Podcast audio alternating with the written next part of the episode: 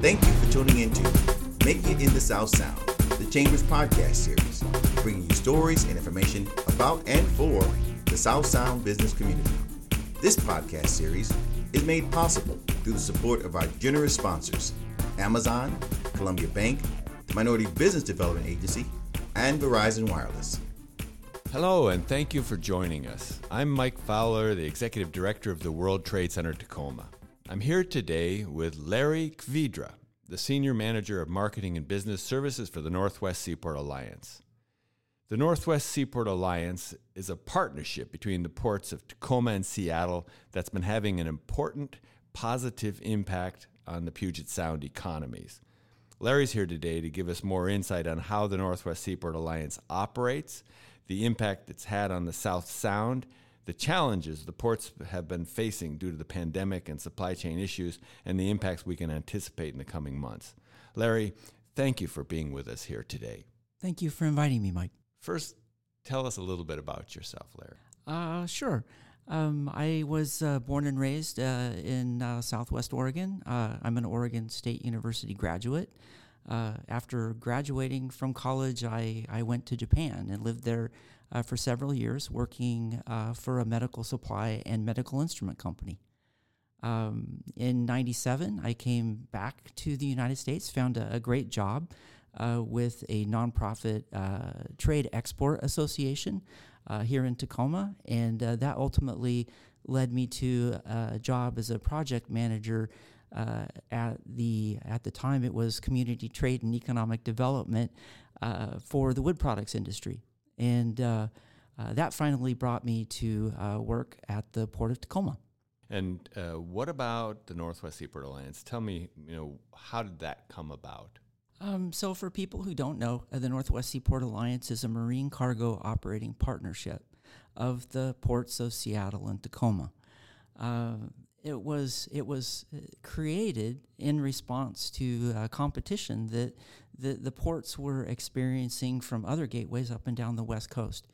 Um, you know, historically, Seattle and Tacoma have always been uh, fierce competitors as neighbors uh, for uh, container shipping share.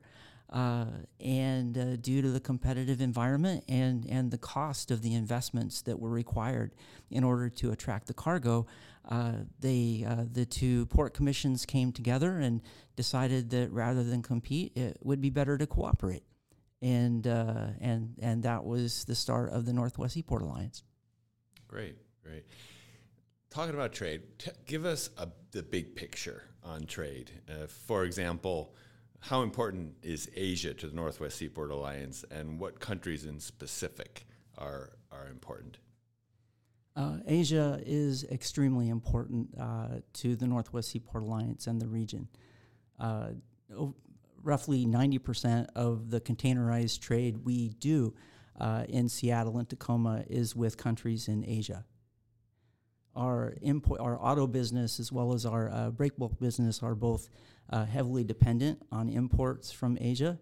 And of course, Asian countries are an extremely important market for Washington state and exports of agricultural and manufactured products uh, from our region. Have there been any changes of recent? Um, it, you know, it's it's been interesting. I, I took a look at it over the last five years, and uh, uh,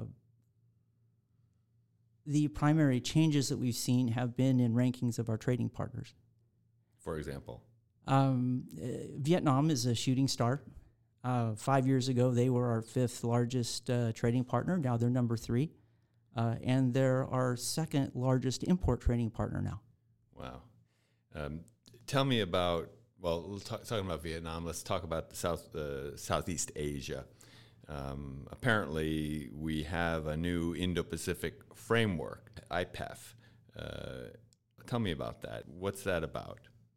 The uh, Indo Pacific Economic Framework is uh, something that I'm not extremely knowledgeable about, but you know, looking on it, looking at it on its face, it seems to me uh, to be more of a policy framework and less of a trade framework.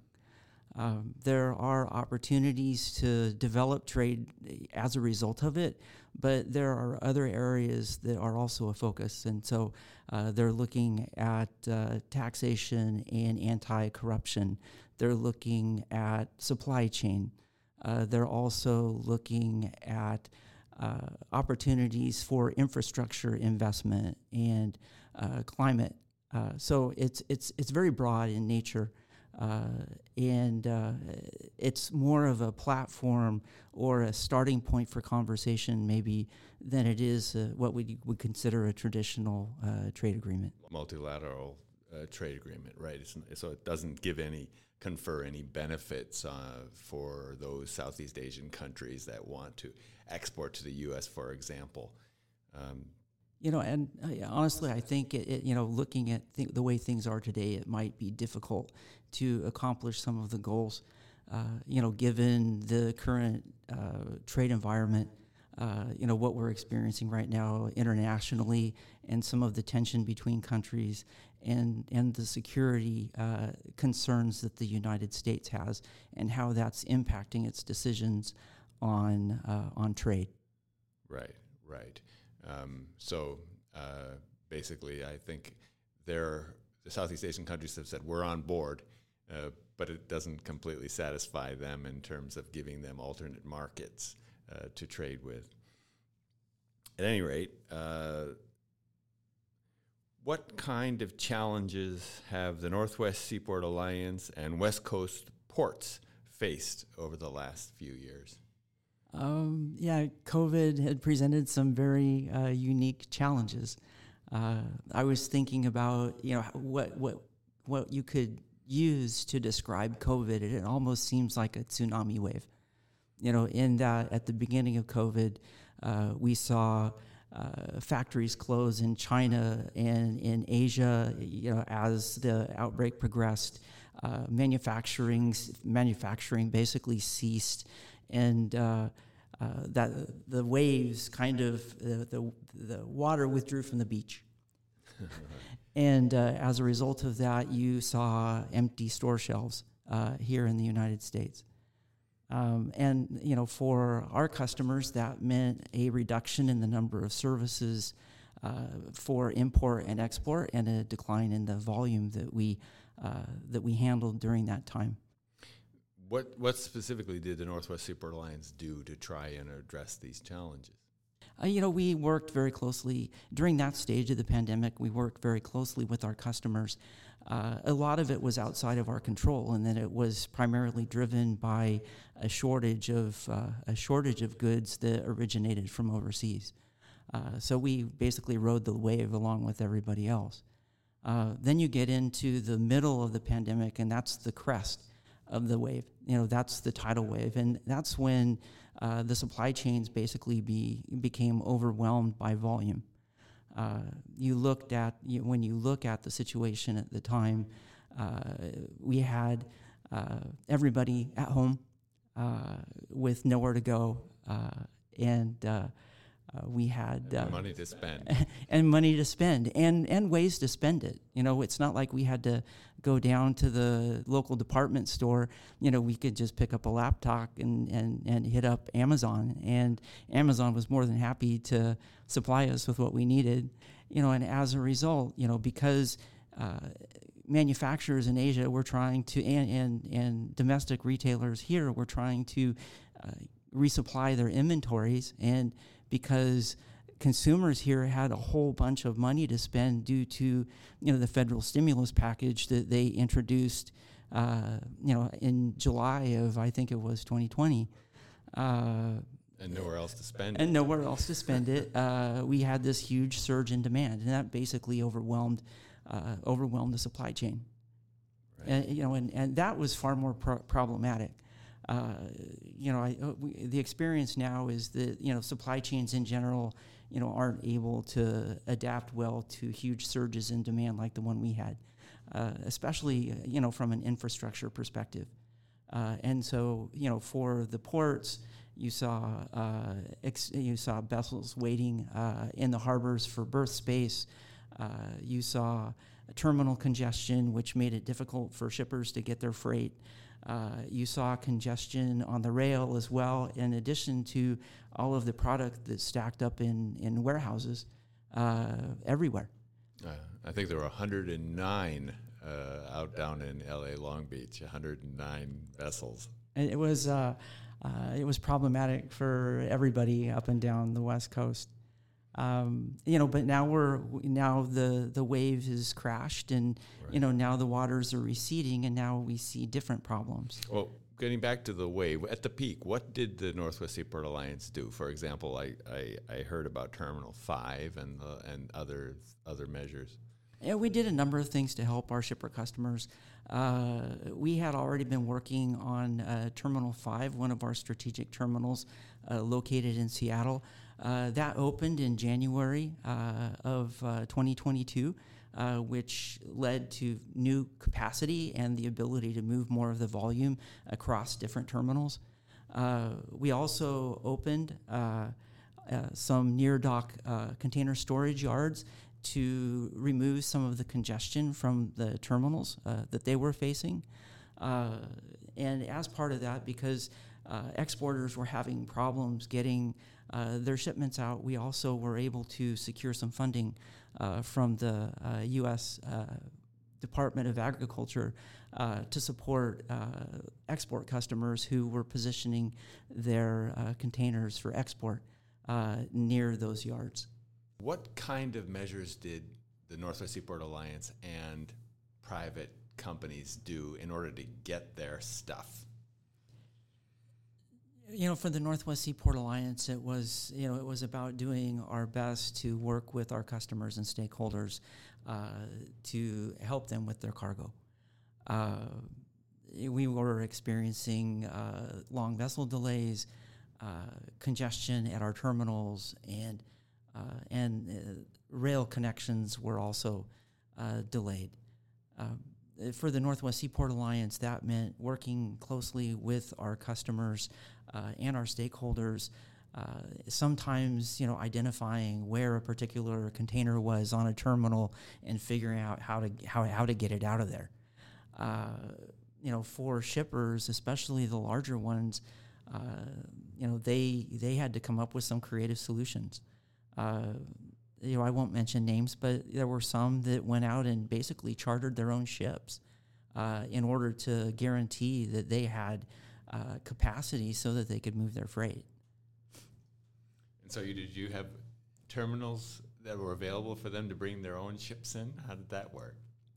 You know, I, I'm not as connected uh, with how that part of the transaction goes, uh, but uh, you know, one way or another, they made it work you know, as a result of all of the uh, inbound shipments uh, during uh, COVID, uh, retailers have are, are in an overstocked situation. Right. Uh, and I think you've seen from some of the killer deals that you've been getting at uh, at department stores during the holiday season. You know that they're trying to clear those, but it sounds like they're still in a, a high inventory state Right, and and uh, to what extent do you think this will be ameliorated by supply chains having already many of them already diversified to Vietnam and the like? You know, it's it's it's hard to say. Uh, I was going to mention earlier that you know when we look at the container trade uh, with Asia, uh, we see that uh, uh, we see that a uh, the Asian share of our container trade compared with the rest of the world continues to grow. And the other thing we see is that uh, container trade with Southeast Asia is growing as a percentage of Asia as a whole. Uh, a lot of that growth is at the expense of, of China, of course. Um, I think you're going to continue to see uh, supply chains diversify for a couple of reasons. Uh, a uh, the tariffs are still in place. I think when the Biden administration took over, there was a hope that some of the tariffs that we currently see in place against imports from China would uh, would go away. Uh, that hasn't happened. Uh, also, that uh, China they through COVID and because of tariffs, companies have realized that they need to diversify their supply chains and uh, not rely exclusively on China, but explore other opportunities in other countries, uh, whether that be uh, in Southeast Asia uh, or more of a nearshoring to Mexico or Central America, or even reshoring. Right, for reliability. For reliability. Right, right. Very good. Well, uh, speaking of waves, the what's the impact of the Ukraine war that you've seen? Uh, I, I, mentioned earlier that uh, uh, ninety percent of our trade uh, is with uh, countries in Asia, and for the port, in terms of cargo shipments, it hasn't it hasn't had a significant impact. It's probably more meaningful to companies who rely on Ukraine and and Russia for key commodities for manufacturing uh, and for agriculture. Got it. And what what about recently here in the South Sound? Um, do you, well, the South Sound, North Sound, Northwest Seaport Alliance. Uh, what are the numbers looking like in terms of traffic coming through our ports? Uh, you know, from the container side of the business, you know, things aren't aren't as good as we would like. Uh, you know, there, it's been a tale of uh, uh, two seasons, uh, the first half of the year and the second half of the year, in regards to container volumes. Uh, you know, the first half of the year was spent recovering from some of the, the supply chain challenges due to the strong demand. And the second half of the year has really been about the U.S. economy. Uh, and it's the impact that high end inflation has had overall on consumer demand that and the fact that retailers are already sitting on a lot of inventory, and so there's no need to really order uh, insignificant amounts from Asia right now. So our shelves will be well stocked for the time being. Yeah, I would I would assume so. Good. And and and what about break bulk? Break bulk. You know, the, there's containers, and then there's everything that's not in a container. Uh, how about that? Those things that roll on and roll off, and and cars and all the like. Uh, the break bulk business has been great. Uh, we are setting uh, record uh, tonnage volumes this year. Uh, the business overall is up uh, about 33%. part of that's due to the fact that you know when, during COVID, when there was you know when there was a shortage of container capacity, a lot of containers actually moved over to break bulk shipping uh, so that they could find fr- find room on ships to, to move their cargo. Does that mean they roll on and roll off? I'm not sure how they do it, but I'm assuming so. Okay, great. And uh, what's the weather forecast? Uh, would you say in the coming months uh, for for container traffic and also break bulk? Uh, for con- for container traffic, um, you know, I mentioned earlier that you know we're with retailers in a well stocked position. Uh, you know, eh, we we've seen a decline in in volumes over the last six months, and you know, until they work those off, and until we can get inflation under control, we're expecting that it's it's going to continue to be challenging. Um, for the uh, actually, I, I, didn't mention our auto business. For our break bulk business, uh, more of the same. Uh, you know, all indications are that we're going to continue to see strong volumes. Uh, for our auto business, next year should be fantastic. Uh, over the last year, we recently uh, were able to acquire a new auto customer. Hyundai is is is now one of uh, the manufacturers that we handle at the port, and that's supposed to push volumes up pretty significantly. So, Great. so they're finding the chips to make the cars. it, it, sounds like that's the case. Very good. Well, uh, I think that pretty much wraps it up. Do you have any last words? Just, just that there are, you know, the port is, you know, is working very hard, uh, you know, to handle our our shippers' cargo and to contribute to uh, to continue to contribute to the economy uh, here in the Puget Sound. Uh, that we've got some great initiatives that we've accomplished in the last several months and, and, and things that are coming that will help uh, increase our cargo volumes through the gateway. Um, one of the I, I, guess signature initiatives is the completion of uh, the the Terminal Five development in Seattle. Uh, we were also successful in attracting the BNSF Railway uh, to open a new uh, domestic rail yard uh, in Tacoma. uh, and a lot of other things. So I, I'm, I'm really excited and optimistic about 2023 and what the year has to bring. Great. And uh, we at the World Trade Center will do all we can to increase that traffic. Very Thank good. you, Mike. Thank you, Larry. Okay, that does it for this episode of Making It in the South Sound. Thank you for joining us. Episodes can be found on the Chamber's website, www.tacomachamber.org. Look for the link on the homepage and in the top menu. You can listen to Making It in the South Sound directly on our website, or better yet, subscribe to them and never miss an episode. We again want to thank our sponsors. Their generous commitment makes this series possible Amazon, Columbia Bank, the Minority Business Development Agency, and Verizon Wireless. Thank you, and listen to future episodes coming soon.